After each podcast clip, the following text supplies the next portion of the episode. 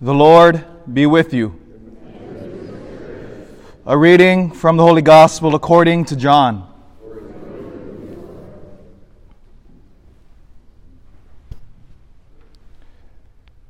John the Baptist saw Jesus coming toward him and said, Behold the Lamb of God who takes away the sin of the world. He is the one whom I said, A man is coming after me who ranks ahead of me because he existed before me. I do not know him, but the reason why I came baptizing with water was that he might be made known to Israel.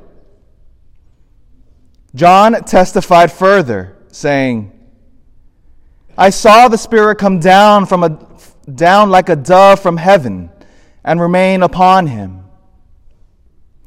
I did not know him, but the one who sent me to baptize with water told me, On whomever you see the Spirit come down and remain, he is the one who will baptize with the Holy Spirit. Now, I have seen and testified that he is the Son of God. The Gospel of the Lord. But let me ask you, by show of hands, if you don't mind, I, I hate it when priests do this. I know, I get it. I hate it when I'm at homilies, and I hear that too. But I ask you to raise your hand if you ever had this happen to you. But I just want to get it. There's a whole point to this. I want to see how common it is. All right? Raise your hand if if you've ever had a religious argument, disagreement with someone. right?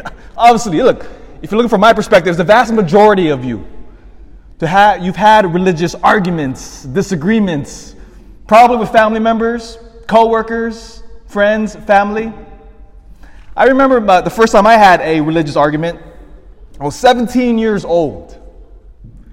And at that time, I was a senior in high school and I was dating a Protestant young lady. Again, dating in quotes. I mean, in high school, are we really dating? What the heck is that? Who knows what we You're just trying to pretend you're going out. I don't know. So I quote unquote dating in high school.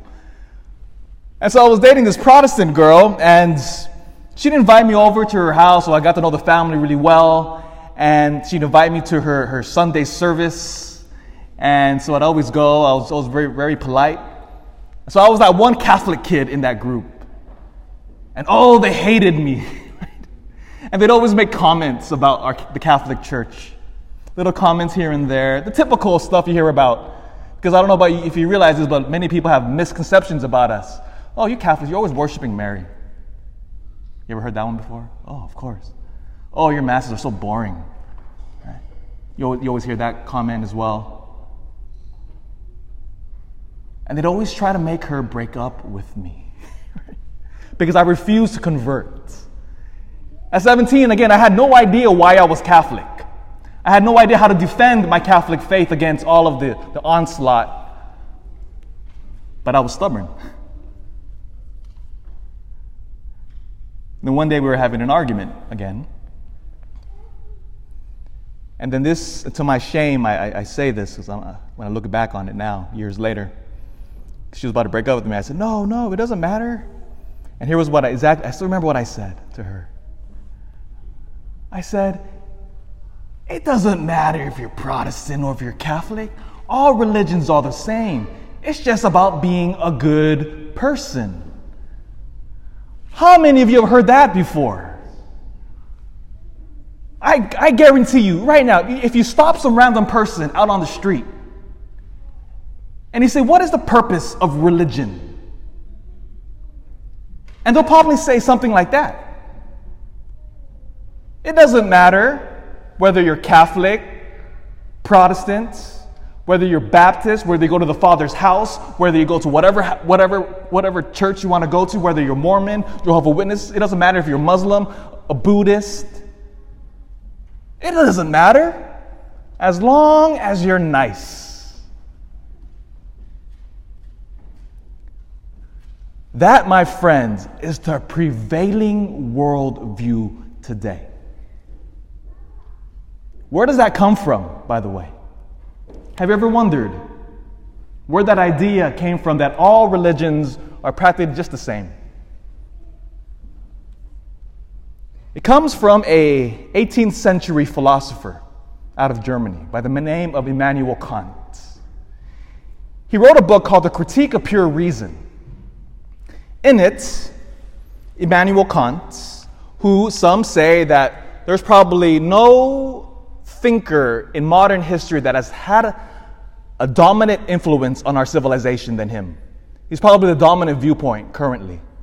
He is, his, his critique of pure reason has permeated our worldview.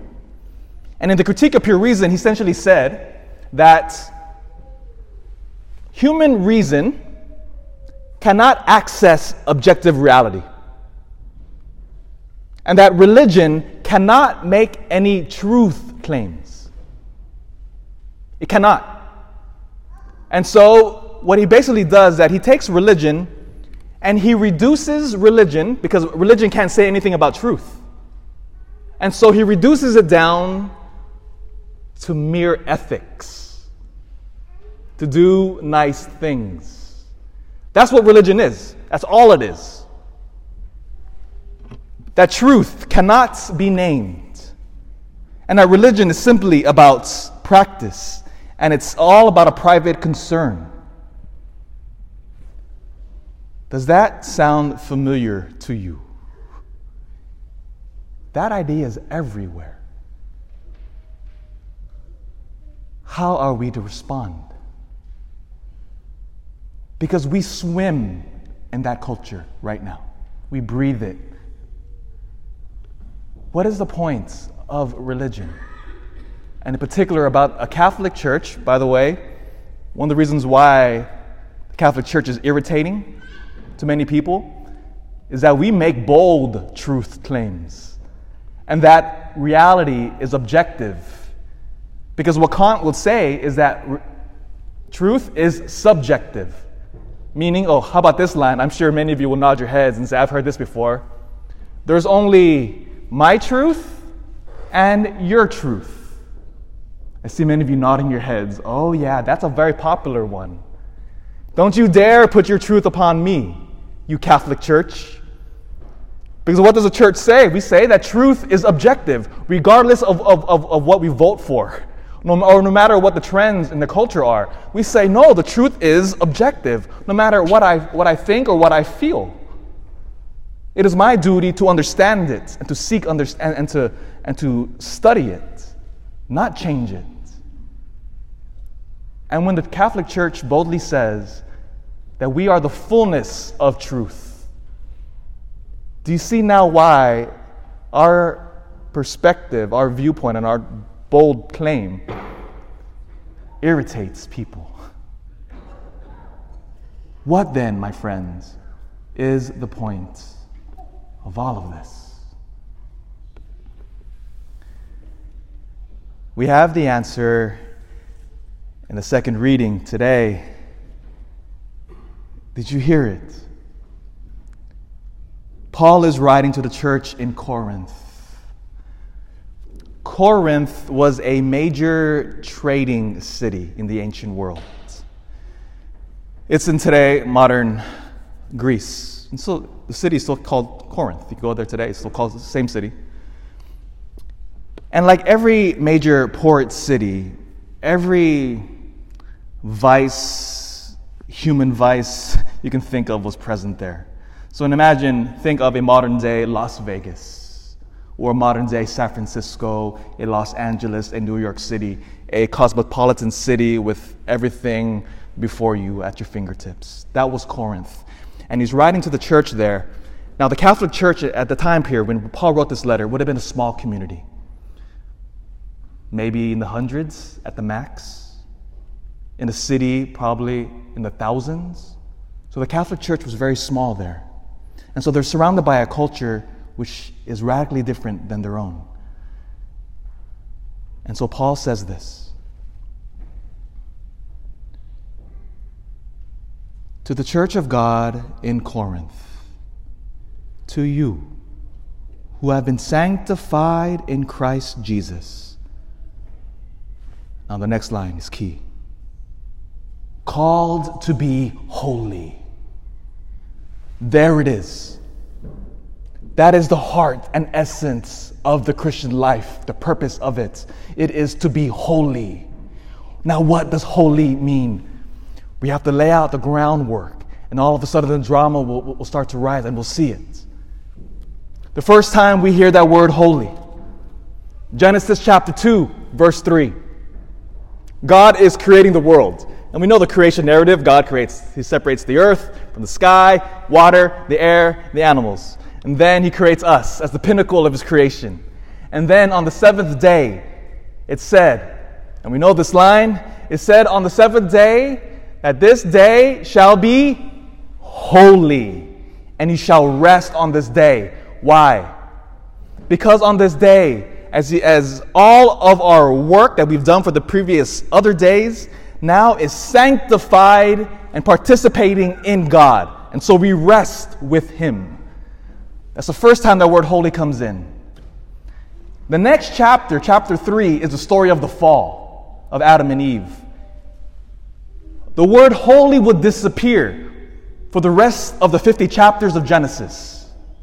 Makes no mention of it after the fall of our first parents.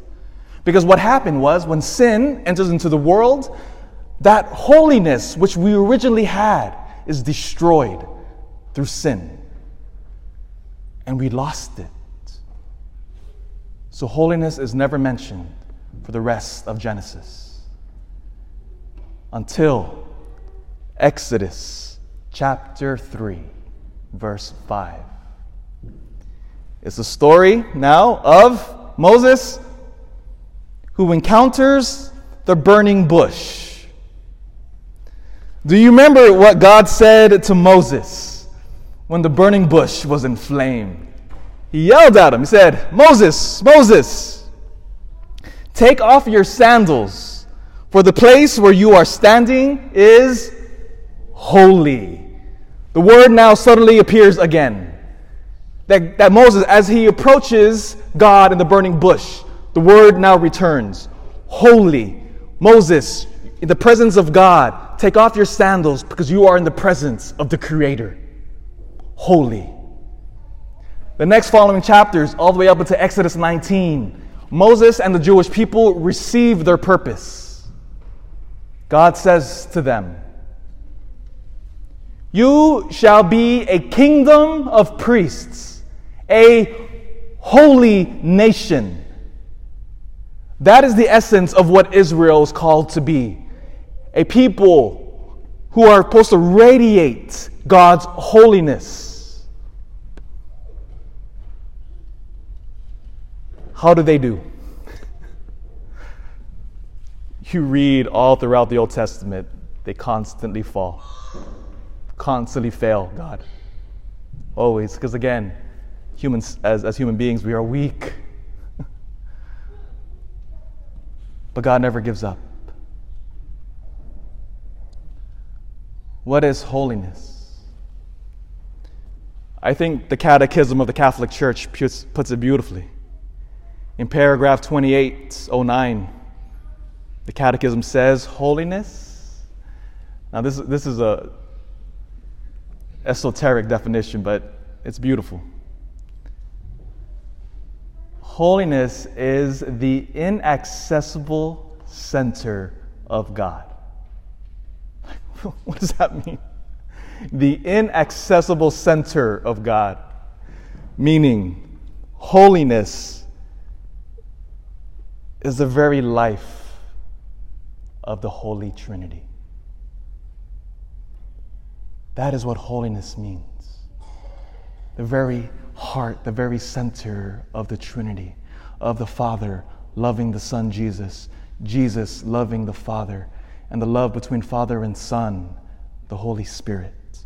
It is the essence of the nature of God, holiness.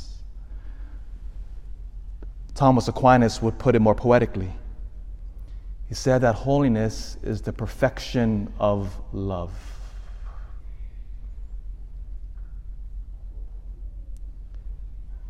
The most popular Bible verse when Jesus was alive, in the first century was Leviticus chapter 11.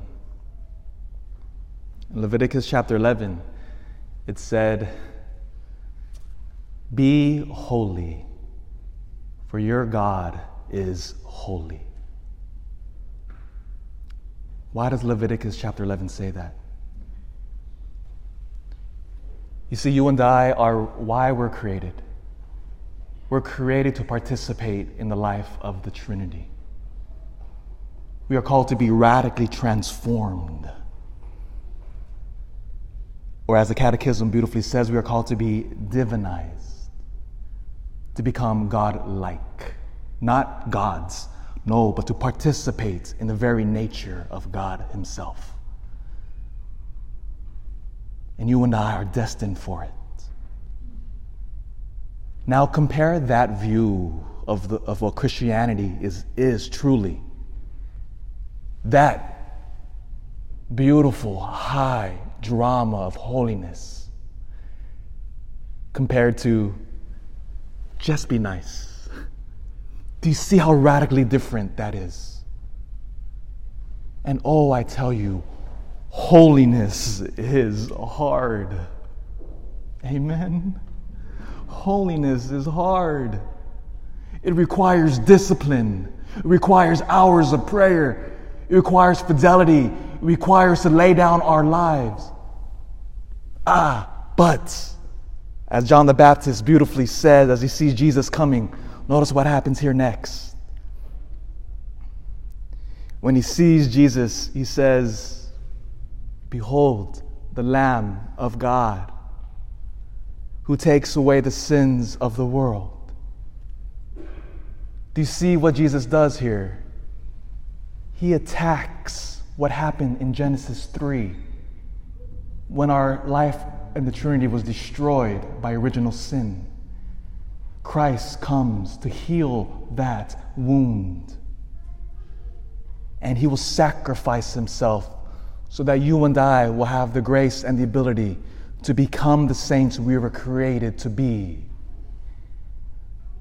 That, my friends, if anybody asks you, what is the whole point of the Catholic faith, this whole Christian thing? Our only answer is to be holy.